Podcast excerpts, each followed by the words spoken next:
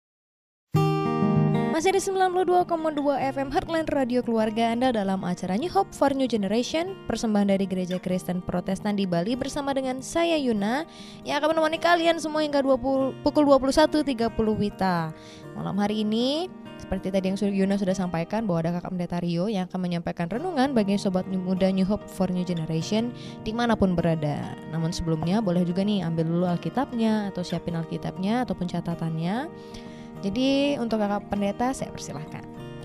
Terima kasih Yuna. Sobat muda yang kasih Tuhan, sebelum kita merenungkan firman Tuhan, mari kita bersama berdoa. Tuhan, waktu yang Tuhan beri saat ini untuk kami sebentar lagi akan merenungkan firman-Mu. Kami percayalah waktu yang baik untuk kami kembali diberkati. Berkatilah setiap kami dengan firman-Mu ya Tuhan. Urapilah setiap kami supaya sungguh pemberitaan firman Tuhan, permenungan firman-Mu pada saat ini boleh membawa dampak yang nyata bagi kehidupan kami, bagi hari-hari kami ke depan. Di dalam nama Tuhan Yesus kami berdoa dan kami mohon firman-Mu bagi setiap kami. Amin. Sebab mudah yang dikasih dan diberkati oleh Tuhan Yesus, seperti yang tadi Yuna telah sampaikan, bahwa tema daripada siaran New Hope for New Generation pada hari ini adalah Life is Beautiful. Nah kalau tempat muda semua ditanya, Apakah kehidupan yang sobat muda jalani hari ini adalah kehidupan yang indah?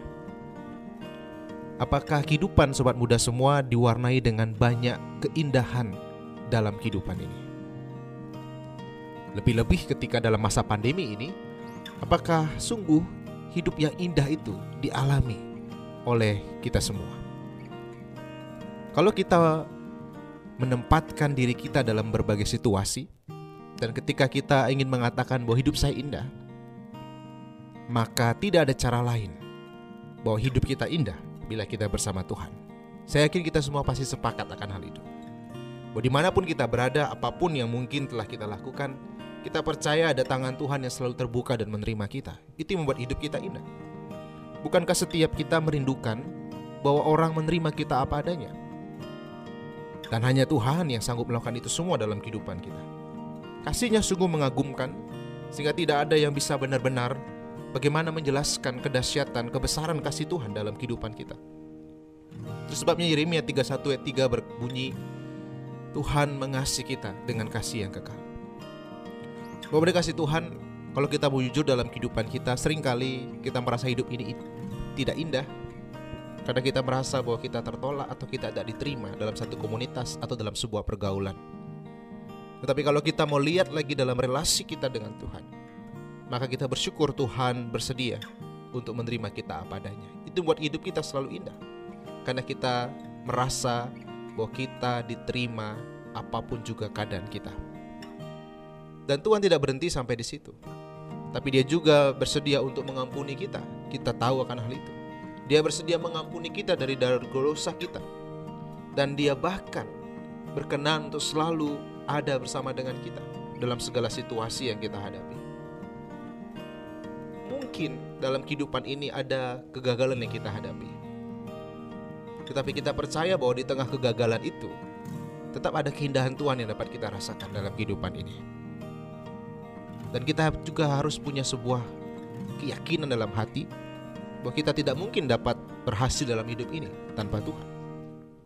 Sebab Dia adalah awal dan akhir dalam kehidupan kita, dan betapa sungguh diberkatinya kita karena dia berkenan menjadikan kita sahabatnya. Sahabat yang tidak pernah ditinggalkan sendiri, tetapi sahabat yang selalu disertai dalam kehidupan kita sampai bahkan kepada akhir zaman. Demikianlah kesaksian firman Tuhan dari Matius 28 ayat 20 bagian A. Sobat mudah kasih Tuhan mari coba bayangkan sejenak. Ketika kehidupan kita yang kita lalui mungkin tidak mudah. Mungkin tidak semua orang menerima kita. Tapi Tuhan menerima kita padanya untuk dikasihi. Bahkan bukannya sampai di situ. Dia berkenan juga untuk menyertai kita dalam segala situasi yang harus kita hadapi. Baik ketika kita mendaki ke gunung yang tinggi atau ketika kita masuk dalam lembah yang paling dalam sekalipun. Dia sahabat yang setia bagi kita. Itu yang membuat hidup kita menjadi selalu indah untuk kita jalani, untuk selalu kita hidupi dalam hari-hari kita. Ada seorang bernama Alice Hurt Summer. Dia adalah seorang pianis Yahudi yang dimasukkan ke kamp konsentrasi oleh pemerintah Nazi Jerman sekitar tahun 1940. Karena kemampuannya bermain musik, ia tidak dibunuh. Tapi bagaimanapun kita tahu hidup di kamp konsentrasi bukanlah sesuatu yang menggembirakan. Tak terbayangkan bagi kita saat ini. Namun sampai ajal menjemputnya, Alice Hurt Summer ia tidak getir terhadap apa pun juga dalam kehidupannya. Sebaliknya, ia selalu tersenyum dan ia selalu berkata, hidup itu indah. Tentu ketika Alice Hurt Summer mengatakan hidup itu indah, bukan berarti dia tidak menghadapi kesulitan. Pasti dia menghadapi kesulitan karena dia ada di kamp konsentrasi. Tetapi dia bisa melihat ada keindahan di dalam kesulitan yang dia hadapi karena dia percaya Tuhan bersama dengan dia sebagai sahabat yang setia, mendampingi dia. Bahkan dia yakin bahwa Tuhan menerima dia apa adanya dalam kehidupannya. Sobat muda yang dikasih dan berkati oleh Tuhan Yesus, keindahan dalam hidup kita tidak seharusnya kita letakkan pada standar atau ukuran dunia. Dan jangan biarkan ukuran keindahan hidup kita hanya kepada hal-hal yang hanya nampak oleh mata kita saja. Karena kalau demikian, maka keadaan hidupan kita yang sering berubah-ubah itu akan membuat kita merasa hidup ini tidak indah. Selain itu, kita juga harus menjadikan keindahan sukacita dalam kehidupan kita bukan karena alasan dari dunia ini, tetapi yang utama adalah karena Allah sendiri yang menjadi alasan yang kita mengatakan hidup ini indah, meskipun dalam kesulitan, kesusahan, pergumulan sekalipun. Oleh karena itu mari kita terus mengingat bahwa terlepas dari musim apa pun kehidupan yang harus kita lalui, termasuk juga dalam masa pandemi ini, hidup kita tetap hidup yang indah untuk dijalani. Bukan karena situasi kita, bukan karena diri kita, tetapi karena ada Tuhan yang mengasihi kita dan yang berkenan menyertai perjalanan kehidupan kita. Sekarang tinggal bagaimana cara pandang kita melihat kehidupan dan perjalanan hari-hari kita. Apakah kita meyakini dapat melihat keindahan bahkan di balik badai yang besar. Karena setiap badai di balik itu ada selalu pelangi kasih Tuhan yang nampak. Biarlah kita semua boleh mengatakan dalam kehidupan ini, hidup saya indah, bukan karena tanpa masalah, bukan karena tanpa kesusahan atau tanpa pergumulan, tapi hidup saya indah karena Tuhan ada bersama dengan saya. Tuhan memberkati. Amin.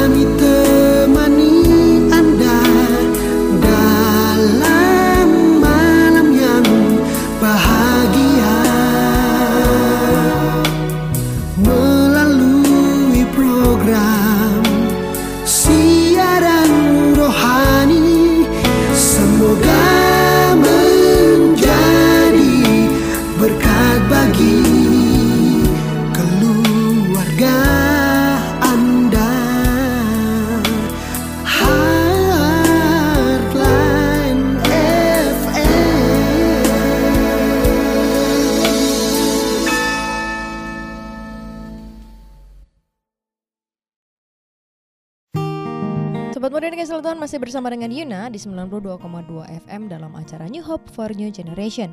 Jadi kita tadi sudah sama-sama mendengarkan renungan yang disampaikan oleh kakak, pendeta Rio terkait dengan life is beautiful atau hidup ini indah. Berkata life is beautiful atau hidup ini indah rasanya mudah ya kakak pendeta ya. Ya.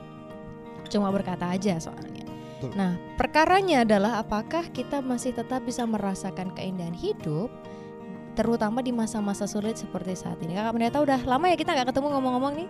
Iya, lumayan. Sudah Lumayan ya, sudah- Mungkin semenjak Covid bulan Maret mungkin ya. Ya sudah Sekarang. hampir empat bulan ya. Empat bulan betul. Nah jadi ketika uh, kita menghadapi pandemi ini hidup jadi rasanya tidak mudah ya.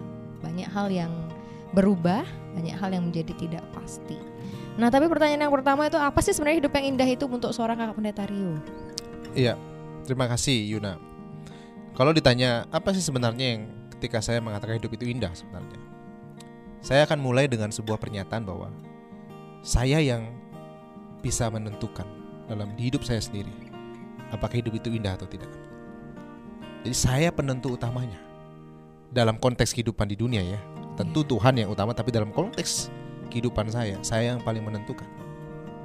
Lalu pertanyaan adalah apa yang menjadi dasar saya ketika saya mengatakan hidup ini indah? Itu jadi persoalan sebenarnya. Soalan dalam arti begini, ketika saya salah untuk menaruh atau menempatkan standar keindahan dalam kehidupan, maka saya nggak akan menemukan keindahan hidup itu. Maka yang kedua yang penting bagi saya adalah kuncinya bagi saya, bagaimana saya menempatkan standar keindahan hidup itu.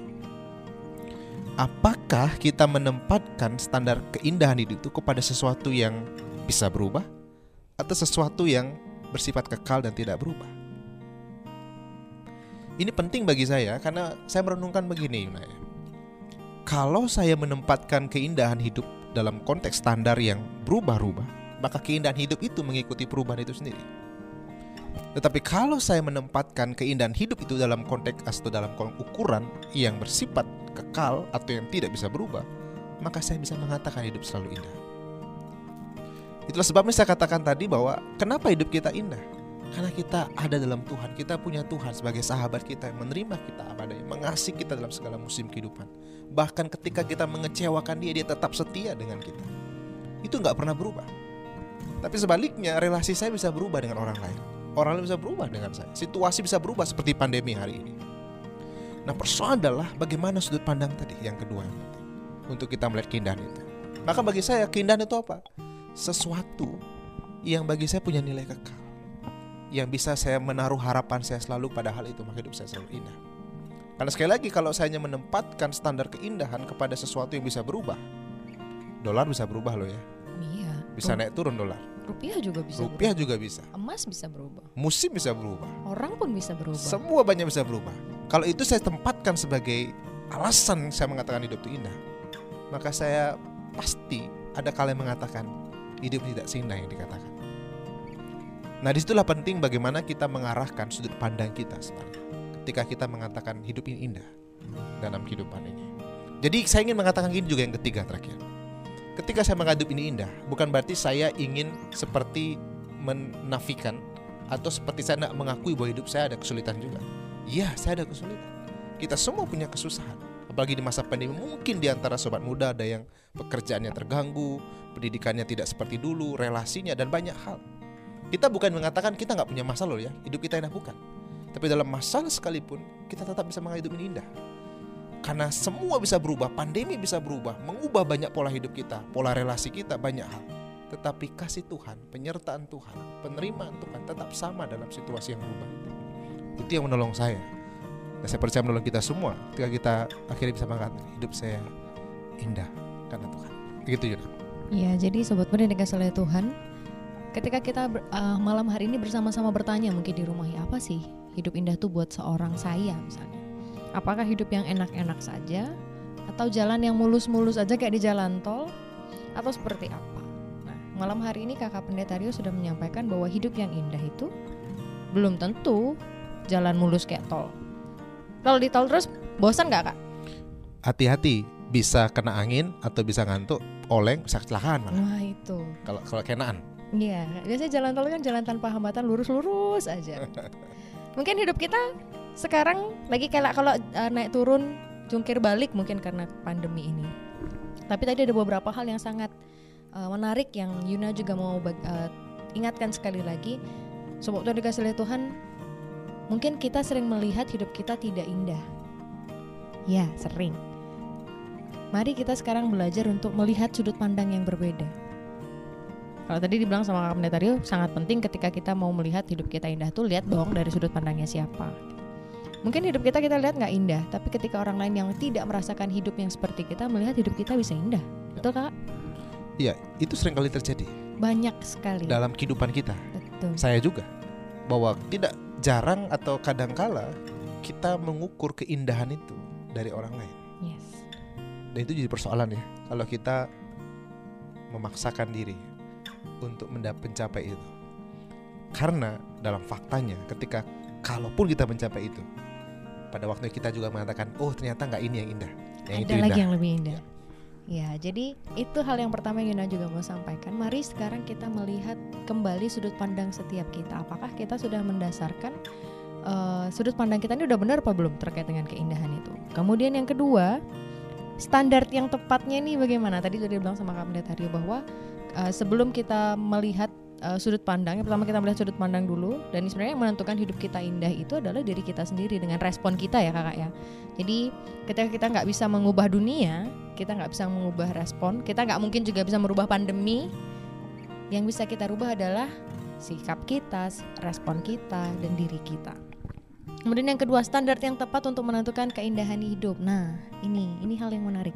Nah, tadi dibilang sama Kak Pendetario bahwa kalau kita menentukan standar kita kepada hal-hal yang berubah, maka keindahan itu juga kelihatannya berubah-ubah atau mungkin jadi jauh dekat jauh dekat gitu kali ya kak ya zoom in zoom out zoom in zoom out Iya, jadinya begitu jadinya. Karena berubah situasinya banyak, berubah dalam banyak hal. Kalau itu menjadi standar yang berubah itu alasan untuk hidup ini indah, pasti gue berubah juga. Nah, itu yang pertama. Mari kita sobat muda melihat-lihat nih, jangan-jangan standar hidup kita nih salah lagi kita taruhnya. Makanya kita tidak bisa senantiasa menyatakan bahwa hidup kita indah. Gitu. Kemudian yang kedua tadi, apakah kita sudah benar men- uh, menggunakan uh, standar ini kayak yang dibilang sama Kak Pendeta tadi. Jangan-jangan kita menggunakan standar orang lain untuk mengatakan hidup kita indah. Jadi nggak akan pernah indah hidupnya orang standarnya bukan standar yang kita pakai atau bukan standar yang diuntuk beruntukkan untuk kita. Betul nggak kak? Betul, itulah makanya poin pertama saya bilang kita yang menentukan keindahan hidup kita tuh apa sih sebenarnya. Gak orang lain karena menurut saya indah belum tentu orang lain melihat itu indah Betul. dalam kehidupan kita. Kita yang menentukan hidupmu indah tuh seperti apa sih. Gitu. Dari kacamatamu begitu ya. Kak? Ngelihatnya pakai mata sendiri kan, bukan pakai mata orang lain. Jangan kalau mata orang lain takutnya beda. Ada yang min, ada yang plus. Oh begitu. Iya, Ada yang silinder juga Beda-beda, berarti. betul betul. Itu bisa beda lagi untuk melihat sudut pandangnya nanti. Iya. Iya, jadi sobat muda berbicara tentang hidup indah gitu.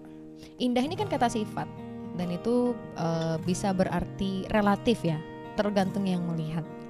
Tapi malam hari ini kita mau sama-sama belajar bahwa kata sifat satu ini ketika kita berbicara di dalam konteks iman kita itu adalah sesuatu yang sebenarnya absolut di dalam Tuhan. Kalau kita taruh sudut pandangnya kepada Tuhan dan menetapkan Tuhan sebagai standar yang tepat untuk menentukan keindahan hidup kita, betul kak?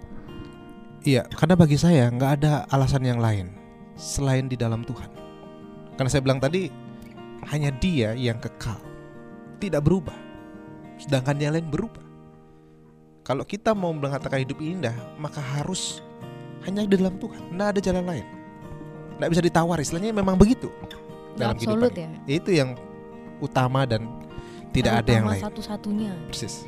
Kalau kata lagunya Glenn Fredly, hidupmu indah bila kau tahu jalan mana yang benar. Sekarang udah dikasih tahu nih jalan benarnya yang mana.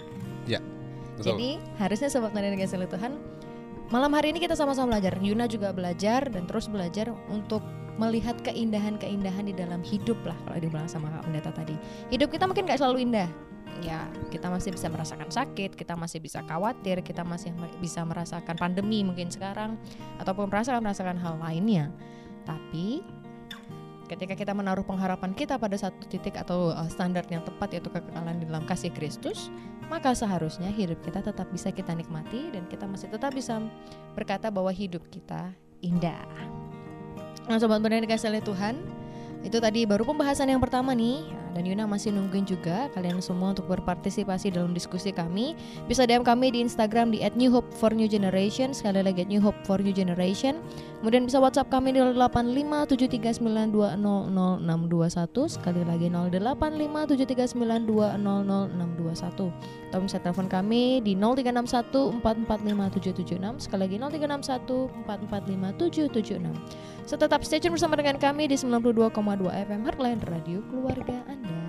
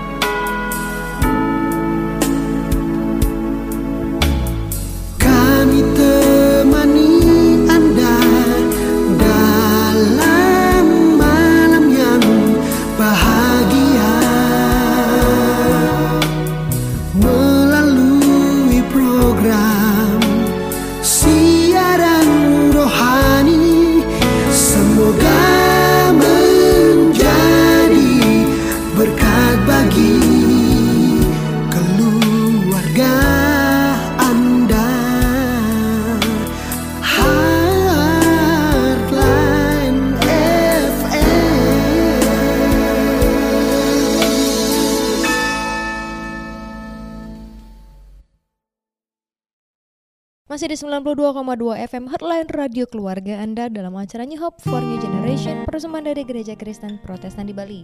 Yuna masih akan nemenin kalian semua hingga pukul 21.30 Wita dan tema kita masih sama ya sobat muda Life is Beautiful. Nah, tapi sekarang Yuna akan menyampaikan beberapa informasi terkait dengan kegiatan pemuda. Ini walaupun kita udah lama ya nggak bisa bertemu, nggak bisa bersekutu dan face to face. Tapi ada salah satu kegiatan pemuda eh, yang sudah terundur ya, tertunda sekian lama, akhirnya sekarang sudah ketemu tanggalnya yaitu untuk Kongres Pemuda. Jadi sekali lagi teman-teman untuk Kongres Pemuda Pusat itu akan dilaksanakan pada tanggal 22 Agustus 2020. Ini nih sistemnya juga via Zoom ya sobat muda ya. Jadi uh, buat teman-teman yang utusan bisa mempersiapkan diri dari sekarang dibaca lagi buku ADART-nya ataupun buku laporan dari kepengurusan yang kemarin. Kemudian teman-teman juga bisa mempersiapkan kondisi supaya tetap sehat jadi zoomnya nggak sambil ngantuk-ngantuk kan? Jadi mesti tetap bisa fokus supaya apa yang dibahas juga uh, bisa ba- baik jadi bisa berpengaruh dan memberikan dampak untuk kepengurusan dua tahun ke depannya. Itu yang pertama. Jadi sekali lagi teman-teman tanggal 22 Agustus 2020 nah kemudian yang kedua Yuna juga mau mengajak uh, sobat muda nih untuk bersama-sama mendoakan uh, sidang sinode ke-47 GKPB yang akan dilaksanakan pada tanggal 4 sampai 5 Agustus 2020 dengan sistem Zoom juga. Jadi ini di pelaksanaannya ada di SMK Wira Harapan dan juga di wilayah-wilayah lain. Nah, menurut uh, isu-isu bukan isu sih, menurut uh, berita-berita yang udah dengar bahwa banyak juga pemuda yang turut terlibat sebagai relawan-relawan di daerah terkait dengan pelaksanaan sidang sinode ini. Jadi kita juga mari kita juga tetap mendoakan teman-teman kita yang terlibat supaya uh, pemuda juga boleh menjadi terang, boleh menjadi teladan uh, di dalam sidang sinode ke- ke-47 ini. Jadi sebelumnya dikasih oleh Tuhan, itu tadi ada beberapa up- uh, update dari kegiatan-kegiatan pemuda dan apa yang bisa kita lakukan lah kita lakukan untuk uh, kegiatan sidang sinode sebentar lagi ya. Jadi kurang lebih hmm, sekitar empat hari lagi setelah ini. Dan Yuna juga masih mau mengingatkan sobat muda, eh, kalau misalnya ada mau kirim salam, mau request lagu, bisa DM kami di Instagram di @newhope4newgeneration sekali lagi @newhope4newgeneration ataupun bisa melalui WhatsApp di 085739200621 sekali lagi 085739200621. Teman-teman bisa telepon kami di 0361 445776 sekali lagi 0361 445776. Tetap bersama dengan kami di 92,2 FM Headline Radio Keluarga Anda.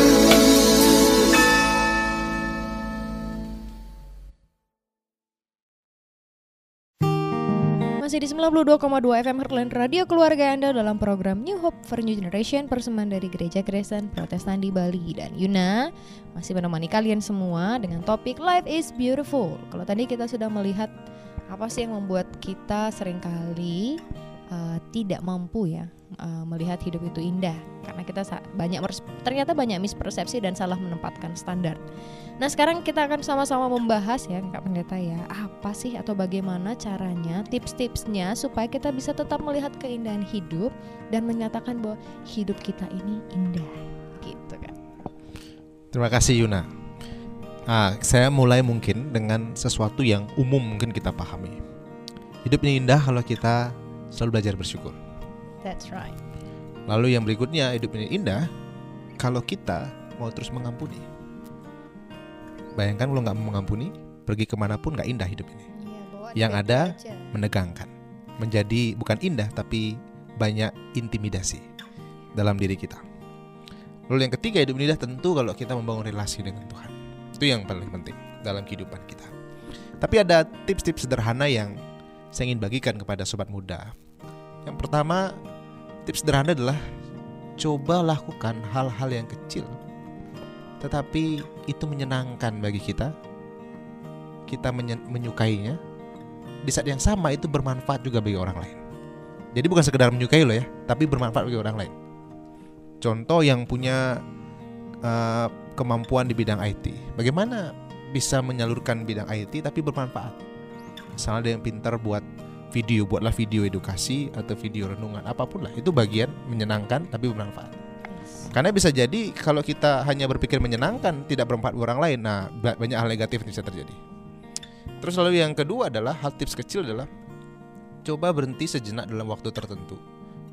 Melihat perjalanan kehidupan kita sampai sekarang. Tapi fokusnya bukan kepada apa yang buruk-buruk terjadi. Tetapi apa hal yang menurut kita membahagiakan kita yang pernah kita alami dalam kehidupan kita. Itu biasanya bisa dalam konteks percakapan. Aku dalam bahasa yang lebih terkenal bahasa Rusia nostalgia namanya. Wah nostalgia Iya, itu bahasa Rusia, Rusia, ya betul. Pak Luar Rusia. biasa Rusia lautan lah, Ah, bukan gitu. daratan ya. Agak-agak beda sedikit dengan Rusia daratan. Baik baik Jadi menostalgia mengingat hal-hal yang indah, yang baik yang terjadi dalam kehidupan kita. Pasti ada, nggak mungkin nggak. Hidup kita nggak sengenes gitulah kira-kira. Iya betul Pasti ada yang bisa kita lihat. Itu yang kedua ya. Coba berhenti sejenak melihat. Hal indah apa sih yang pernah kita alami dalam kehidupan kita. Kenapa penting? Karena itu akan mendorong kita pola pikir kita, perasaan kita merasa bahwa oh, ternyata ada hal indah ya yang terjadi dalam kehidupan saya. Ini khusus mungkin bagi mereka menganggap bahwa hidupnya kayak terlalu buruk itu untuk dijalani. Atau sedikit hal indah. Yang ada kita yang tidak benar-benar mengatakan itu indah, padahal sebenarnya indah kalau kita mau lihat. Lalu yang ketiga adalah tips sederhana adalah bagaimana kita bisa melihat kehidupan ini bisa indah. Kita harus dalam bahasa ini bahasa Inggris asli, Oh, bahasa Inggris. merciful. Merciful. Jadi merciful itu itu kita meniru Tuhan kita yang full of merciful. Artinya apa? Orang yang tidak mudah menghakimi. Merciful itu lawannya adalah judgmental. Kenapa ini penting? Karena kalau kita tipe orang judgmental, artinya mudah sekali membuat sebuah penilaian atau penghakiman tanpa melihat dengan benar, itu hidup kita nggak indah loh baru lihat orang ini ah, ah, pasti gini dia udah nggak indah hidup ini atau melihat kebaikan orang sudah dipandang negatif mungkin ah dari dulu memang dia baik pasti ada mausnya jelek mungkin iya begitu dulu. Tapi apakah orang selalu begitu? Kan nggak selalu. Jadi bagi saya adalah yang ketiga kita jadi orang yang merciful sehingga kita not judgmental. Dalam kehidupan itu penting buat hidup kita indah loh ya. Karena begitu mudah kalau kita mengambil sebuah kesimpulan atau menghakimi sesuatu tanpa kita tahu dengan benar. Nggak akan pernah hidup kita. Bawaannya curiga aja. Bawaannya ya pokoknya sesuatu yang Parnoan gitu. kita seperti dikejar bayangan kita sendiri. Pasti ngerti maksudnya ya? Kalau kita di sinar ma- matahari kita berlari bayangan itu kelihatan di belakang kita karena matahari dari depan kita lari kok ada yang ngejar terus? Padahal itu bayangan kita. Nggak ada yang ngejar kita. Nah itu jadi persoalan hidup kita nggak indah jadi kita capek lari aduh kok ngejar terus ya bayangan ini? Ya wa- wajar aja ngejar terus. Orang matahari di depan kita. Iya. maka ada bayangan itu di belakang. Sering kali orang nggak sadar. Jadi kejar oleh bayangannya sendiri ketakutannya sendiri. Karena dia tidak sungguh membangun dirinya merciful seperti Tuhan yang murah hati yang tidak mudah untuk menghakimi nah itu kira-kira indah sederhana. Tentu banyak teman-teman juga bisa mengeksplor lebih jauh lagi untuk melihat bagaimana sebenarnya kita bisa melihat atau kita mengatakan hidup ini indah dalam kehidupan kita. Iya, jadi sobat muda yang dikasih oleh Tuhan, eh, tadi itu hal-hal yang luar biasa ya, yang Yuna juga jadi dikuatkan untuk mengingatkan lagi. Jadi yang pertama itu tadi bilang mari kita banyak-banyak bersyukur ya sobat muda ya. Kalau misalnya kita bersyukur, niscaya kita pasti melihat hal-hal yang baik dalam hidup kita terjadi. Kalau kita nggak bersyukur mungkin kayaknya nggak ada hal baik mungkin jadinya persis terjadi. nggak ada yang gitu. bisa disyukuri berarti kan? Mm-mm. Kemudian yang kedua itu kita harus mengampuni senantiasa. Nah ini kayaknya mengampuni adalah proses yang akan terus berlangsung sampai kita dipanggil kembali ya Kak Pendeta ya. Jadi Betul. kalau kita hidupnya penuh dengan dendam, kayaknya pasti keningnya hidup. berkerut aja gitu ya. Kerutannya banyak mungkin di mana-mana. Gitu. Kata orang bilang juga nggak boleh banyak-banyak marah-marah ataupun eh, apa namanya dendam nanti cepet tua gitu kalau persis persis Jadi kalau misalnya kita uh, belajar untuk terus mengampuni, lebih mudah untuk mengampuni. uh, jadi lebih banyak senyum yang tercipta Ya. gitu kan ya. Kalau senyum itu kan salah satu menandakan bahwa hidup itu indah gitu kan kak ya. Kemudian tadi yaitu yang paling penting juga adalah membangun relasi dengan Tuhan. Karena ketika kita membangun relasi kita benar dengan Tuhan, niscaya relasi kita dengan sesama pun benar. Ya. Gitu. Nah, nih tadi tips-tipsnya nih.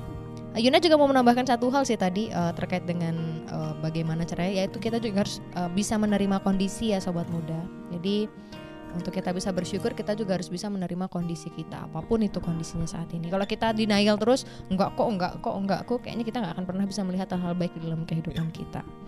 Kemudian untuk tadi em, tips-tipsnya, nah ini hal-hal yang banyak banget sebenarnya pemuda bisa lakukan hal-hal yang kita sukai dan bermanfaat untuk orang lain. Misalnya nih teman-teman sekarang banyak Yuna lihat ya Kak Pendeta ya buat podcast. Iya. Ataupun mereka bikin konten YouTube, mereka cover lagu, Iya. ataupun ada yang bertani mungkin ya, mungkin Iya. bikin hidroponik, ataupun teman-teman yang lainnya juga eh, mengambil hal-hal lainnya di dalam kehidupan ini. Jadi corona nih banyak menimbulkan hobi-hobi dan bakat-bakat terpendam betul rasanya. betul Nah, Kak Pendeta gimana kak? Ada bakat-bakat baru yang mungkin mun- bermunculan? Eh, mungkin saya mulai bercocok tanam tapi tidak dalam jumlah yang besar ya sedikit aja supaya ada dari lihat tanaman pagi-pagi gitu. Gardening gitu ya? Kak, Iya. ya? jadi sebelumnya pernah juga menanam itu tapi nggak berhasil nah sekarang ini hampir berhasil tinggal Hampir tunggu aja berhasil. hampir berhasil Kita tunggu kabar baiknya Iya, ya. semoga Semoga, Tuhan itu berhasil. berkenan Kemudian tadi nah ini yang paling penting. Biasanya Yuna juga bilangnya adalah solitude atau waktu-waktu kita berhenti dan melihat kembali perjalanan hidup bahwa sampai kita detik ini pun Tuhan ternyata sudah sertai dengan luar biasa loh.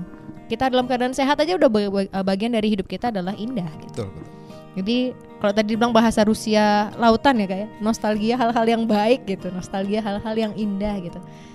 Nostalgia SMA-nya mungkin gimana hal-hal yang bisa disyukuri gitu kan melihat mungkin sebenarnya sekarang sobat muda bisa bersyukur ya. Uh dulu waktu aku ospek seru loh masih bisa ketemu. Sekarang kasihan adik-adiknya gitu. Karena mereka ospeknya via zoom nggak seseru Betul, kita mungkin betul. waktu ketemu yang masih bisa eh nanti kita kerjain bareng ya atau eh nanti kita berangkat bareng ya. Mereka nggak bisa. Mereka cuma bangun duduk gitu. Itu hal-hal yang bisa disyukuri dan kita bahwa hidupku indah loh gitu. Kemudian yang tadi itu adalah nah ini buat anak-anak muda nih. Ya Yuna juga belajar merciful. Yang tidak mudah menghakimi Nah ini nih, biasanya kayaknya kalau orang suka menghakimi di jidatnya tuh udah ada tulisan-tulisannya ya. Tulisan berjalan gitu kak ya. Orang ini begini, orang ini begini gitu. Jadi energinya dia habis untuk hal-hal yang nggak positif jatuhnya. Ya. Dia energinya dia habis, mungkin dia udah makan nasi dua piring Tapi kok kayaknya masih lapar gitu. Karena ternyata energinya habis untuk memikirkan orang lain yang nggak mikirin dia ternyata Itu mengejar bayangan tadi. Iya mengejar bayangan. Bayangan Jadi sendiri yang mengejar dia sebenarnya. dia tuh sebenarnya ih ngapain sih orang ini? Ih ngapain? Ternyata yang ngejar adalah bayangannya sendiri. Nah kalau kita tidak mudah menghakimi kita bisa lebih tenang ya kak ya. Ya, pasti ini lebih indah. lah. lebih indah lebih tenang lebih bahagia gitu. Siapa sih yang gak mau hidupnya tenang bahagia gitu kan? Semuanya pasti mau. Maka dari itu ayo kita coba kurang-kurangin sedikit kebiasaan yang itu Yuna juga mau menambahkan satu hal yaitu menikmati hal-hal kecil di dalam hidup. Nah, Yuna di dalam waktu corona ini banyak diajarkan untuk menikmati hal-hal kecil di dalam hidup. Ternyata hal-hal kecil kalau kita lihat, kalau kita nikmati dan kita syukuri itu niscaya membuat ki- rasa syukur kita tuh menjadi semakin besar dan kita ngera- semakin merasa bahwa Tuhan itu memang baik. Iya. Tuhan itu memang baik. Semisal nih kayak misalnya sobat muda ya, teman-temannya Yuna nih. Banyak yang sudah kehilangan pekerjaan, berbulan-bulan tidak bekerja. Terus tiba-tiba ada yang nawarin kerjaan walaupun bayarannya nggak sesuai ya atau tidak sebesar sebelumnya tapi itu sudah merupakan hal kecil yang sangat dinikmati dan syukurnya sangat besar sepertinya Iya. begitu. Jadi sobat muda banyak sekali ada cara-cara ataupun tips-tips yang bisa kita lakukan supaya kita bisa mengatakan bahwa hidup ini kita, ini indah loh. Kalau kata lagu tadi seperti pelangi sehabis hujan demikianlah kasih setiamu Tuhan gitu. Iya. Jadi hidup kita ini indah karena memang Tuhan senantiasa beserta dengan kita. Kalau misalnya kita lagi ngerasa hidup kita lagi nggak indah, tenang-tenang. Itu cuma bagian satu hari yang mungkin ya tidak terlalu indah. Tapi hidupmu nggak berakhir di situ sobat muda. Masih ada banyak hal-hal lain yang bisa kita lihat sebagai keindahan-keindahan di dalam kehidupan kita.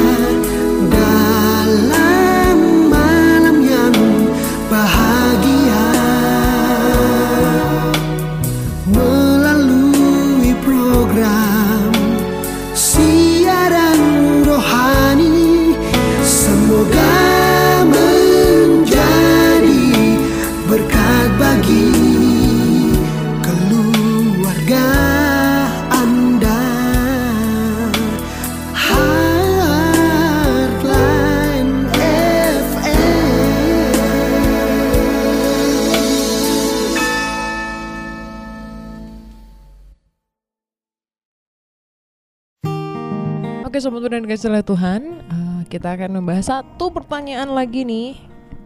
Satu pertanyaan yang mungkin biki- bisa membuat kita mengevaluasi diri ya setelahnya. Apa sih sebenarnya tantangan-tantangan sehingga kita sering kali sulit melihat keindahan hidup?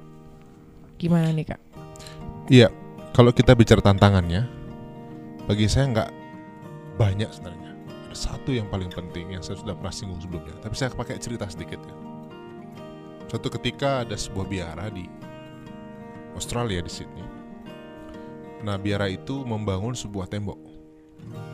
Tembok itu terdiri dari tumpuan batu bata ya. Tempat muda pasti tahu. Nah, suatu ketika dalam momen orang-orang dari luar biara itu mengunjungi biara itu, ternyata seorang biksu yang memandu, memandu akan orang-orang yang masuk itu, dia seperti tersadar dari ribuan batu bata itu ternyata ada dua batu yang masangnya nggak pas. Jadi dari ribuan itu ada dua batu bata yang nggak pas pasangan. Wow. Nah, dia merasa, uh, wah ini kok nggak bener gini. Tapi tamunya nggak tahu, karena bayangkan hanya dua dari ribuan batu. Nah, dia lapor sama biksu kepalanya. Biksu kepala ngomong gini, tembok itu akan terlihat indah kalau kamu fokus kepada yang di luar dua yang tidak tertata itu. Tapi kalau fokusnya pada dua yang salah pasang itu, tembok itu menjadi tidak indah dan harus dirubah dan diganti semuanya ribuan bata. Apa yang saya katakan? Saya ingin katakan bahwa ketika kita mau bicara hidup ini indah, sudut pandang kita harus benar. Kita mau fokus memandang kepada siapa, memandang apa dalam kehidupan kita. Apa yang kita pandang, itulah yang akan membuat kita bisa mengatakan, oh indah hidup saya. Karena kalau kita fokus hanya kepandang kepada hal-hal yang membuat sesuatu nggak indah, maka kita akan selalu bilang hidup ini nggak indah. Tapi sebaliknya kalau kita mau jujur sebenarnya ada lebih banyak hal indah sebenarnya dalam kehidupan kita yang kita bisa mengatakan oh benar di dalam Tuhan hidup saya indah sebenarnya. Bagi saya itu tantangan terbesarnya. Kita mau fokus memandang yang mana atau pada siapa atau hal apa dalam kehidupan kita. Itu yang menentukan kita mengatakan hidup ini indah atau kita mengatakan hidup ini nggak indah dalam kehidupan kita. Mungkin itu saja yang saya uh, ingin sharingkan berkaitan apa tantangan terbesar sebenarnya ketika kita ingin menjalani kehidupan yang indah sehingga kita bisa kata life is beautiful dalam kehidupan kita demikian Yuna Iya, jadi tantangan yang paling besar itu sebenarnya diri sendiri ya berarti kalau gitu kakak ya, pendeta. cara kita memandang Cara kita fokus kita memandang, ke mana sih Fokusnya kita ke mana? Zoom in, zoom outnya ke mana? Gitu kan. Iya. Kalau memang eh, kayak tadi dibilang sama biksu kepala, ya kalau misalnya yang dilihat fokus adalah dua batu bata yang tidak terpasang tepat, itu berarti harus bongkar semua dong. gitu. persis Kan besar dong kerjaannya kalau gitu kan. ya nggak mungkin dilakukan Nggak dengan biaya yang besar mungkin. Sedangkan yang perlu dilakukan supaya tembok bata itu tetap terlihat indah adalah fokusnya sama bata-bata yang tersusun dengan rapi. yang jumlahnya jauh lebih Jauh banyak lebih banyak. Berarti kalau dia ada ribuan, ya kalau dia seribu aja ada 998 yang tersusun dengan Iya. benar gitu kan. Iya, jadi sobat muda, mari coba kita lihat kembali apa yang menjadi fokus kita, bagaimana sudut pandang kita terhadap kehidupan kita ini. Apakah kita hanya berfokus pada hal-hal yang tidak menyenangkan? Apakah kita hanya terus melihat hal-hal yang mengecewakan hati kita? Atau kita mau kembali membuka pandangan kita, melebarkan sudut pandang kita, melihat hal-hal yang lain yang bisa disyukuri, melihat hal-hal lain yang ternyata bisa di, eh, bisa menjadikan hal hidup kita ini lebih indah gitu. Hal-hal yang membuat kita berbahagia. Hal. Jadi sobat muda yang dikasih Tuhan, kacamatanya nih yang harus tepat gitu ya. Kakak pendeta ya, kalau minus ya pakai kacamata minus, jangan pakai kacamata plus. kalau silinder jangan pakai kacamata minus. Gitu kan kurang Iya, lebih iya, ya Kak ya. iya. Jadi mari kita bersama-sama cek fokus mata dan fokus hati kita juga. Jadi jangan sampai salah fokus. Kalau salah fokus repot urusannya. Gitu sobat muda yang dikasih oleh Tuhan. Jadi sobat muda yang dikasih oleh Tuhan, mari kita bersama-sama melihat keindahan hidup ini. Tapi ngelain ngelihat ke- keindahan hidup ini jangan sendiri juga lah ya, tetap sertakan Tuhan di dalam Persis. apa pun. Karena hidup kita indah kok sobat muda. Tenang saja. Oke sebentar lagi oleh Tuhan kita akan sebentar lagi menutup acara kita pada malam hari ini Kita akan mendengarkan kesimpulan dan juga doa syafaat yang akan disampaikan oleh kakak pendeta Isakrio Silakan kakak pendeta Terima kasih Yuna. Semoga kasih Tuhan, saya tahu, saya sadar bahwa mungkin di antara kita tidak selalu menjalani kehidupan yang menurut kita hidup itu indah. Tetapi di saat yang sama saya juga meyakini bahwa ada masih banyak keindahan yang dapat kita lihat dalam kehidupan kita. Bahkan saya juga percaya kita bahkan bisa melihat sesuatu yang indah dari sesuatu yang nampaknya mungkin bagi kita itu tidak indah. Saya menutup kesimpulan ini dengan sebuah ilustrasi ketika kita orang yang tidak mengerti lukisan. Kita menilai sebuah lukisan. Saya sendiri pernah melihat lukisan yang harganya ratusan juta. Bagi saya, saya disuruh beli, nggak akan pernah saya beli lukisan itu. Karena bagi saya nggak indah sama sekali. Mungkin menurut saya, saya lebih gambar sendiri lebih bagus mungkin daripada lukisan itu. Tetapi bagi kolektor lukisan, orang yang mengerti lukisan, mereka bisa melihat itu sebuah keindahan yang sangat bernilai mahal dalam kehidupan ini. Jadi kembali mari kita melihat sering kali pikiran kita terbatas.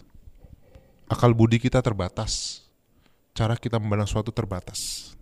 Tapi di dalam Tuhanlah kita akan bisa mengatakan hidup saya indah karena ada Tuhan dalam kehidupan ini. Kita akan menaikkan doa sahabat kita. Mari kita berdoa. Terima kasih Tuhan untuk waktu kami boleh kembali belajar bersama, sharing bersama. Tuhan kami sadar bahwa keindahan hidup kami itu sebenarnya sesuatu yang nyata ada dan dapat kami alami. Tapi kami tahu juga bahwa ketika kami salah menempatkan standar atau ukuran keindahan hidup itu, maka mungkin kami akan sulit untuk mengatakan life is beautiful. Tetapi melalui apa yang kami renungkan bersama saat ini, Engkau ingin mengajar kami bahwa hidup kami selalu indah karena kami ada bersama dengan Engkau dan Engkau berkenan berjalan bersama dengan kami. Malam ini Tuhan yang memberkati bagi setiap yang mendengar siaran ini, dalam setiap pergumulan yang dihadapi, khusus dalam pandemi ini, Tuhan kiranya berkenan menolong. Sebagaimana Tuhan telah memelihara kami dan menyertai kami sampai pada waktu ini. Kami juga percaya di waktu ke depan Tuhan tetap Tuhan yang baik. Tuhan berkati sobat muda yang menghadapi persoalan dalam kehidupan mereka, dalam relasi mereka. Tuhan juga menuntun dan menolong mereka. Terima kasih Tuhan berkati Gereja Kristen di Bali. Dalam rencana setiap Snodo tanggal 4, 5 Agustus akan datang, biarlah Tuhan mendahului semua yang berkati. Semua yang terlibat dalam persiapan ini, panitia relawan-relawan, di mana ada anak-anak mudamu yang terlibat. Tuhan berkati. Berkati semua utusan yang akan hadir, supaya kami boleh menjadikan ini sebagai sebuah pesta iman. Syukur kami atas kebaikan Tuhan bagi KPB. Berkati tabur tuai, berkati radio hotline jadi bagian dalam pelayanan radio pada saat ini. Berkati juga rencana Kongres Pemuda tanggal 22 Agustus yang nanti. Tuhan menolong semuanya, segala persiapannya engkau sempurnakan. Supaya berjalan dalam kasih dan perkenanan Tuhan saja. Terima kasih Tuhan berdoa bagi setiap yang dalam kelemahan fisik Tuhan berkenan melawat berikan kesembuhan dalam nama Yesus. Ya, percaya dalam Yesus dan kesembuhan pemulihan itu. Ia menghadapi dalam kehidupannya yang dianggap sebuah kegagalan biarlah mereka tetap mau berharap dan bangkit dari kegagalan mereka. Terima kasih ya Tuhan untuk waktu ini. Kepadamu kami berserah hidup kami sepenuhnya. Segala rencana kami Tuhan yang tahu. Jadilah apa yang Tuhan anggap baik. Dan tolong kami untuk memilih apa yang Tuhan kendaki. Dan bila damai sejahtera Allah di dalam Tuhan Yesus Roh Kudus memberkati menyertai sobat muda semua dalam kehidupan mereka di hari-hari mereka ke depan. Haleluya. Amin. Sobat muda New Hope for New Generation yang dikasih oleh Tuhan Sampailah kita di penghujung acara kita pada malam hari ini Kami mengucapkan terima kasih kepada kakak pendeta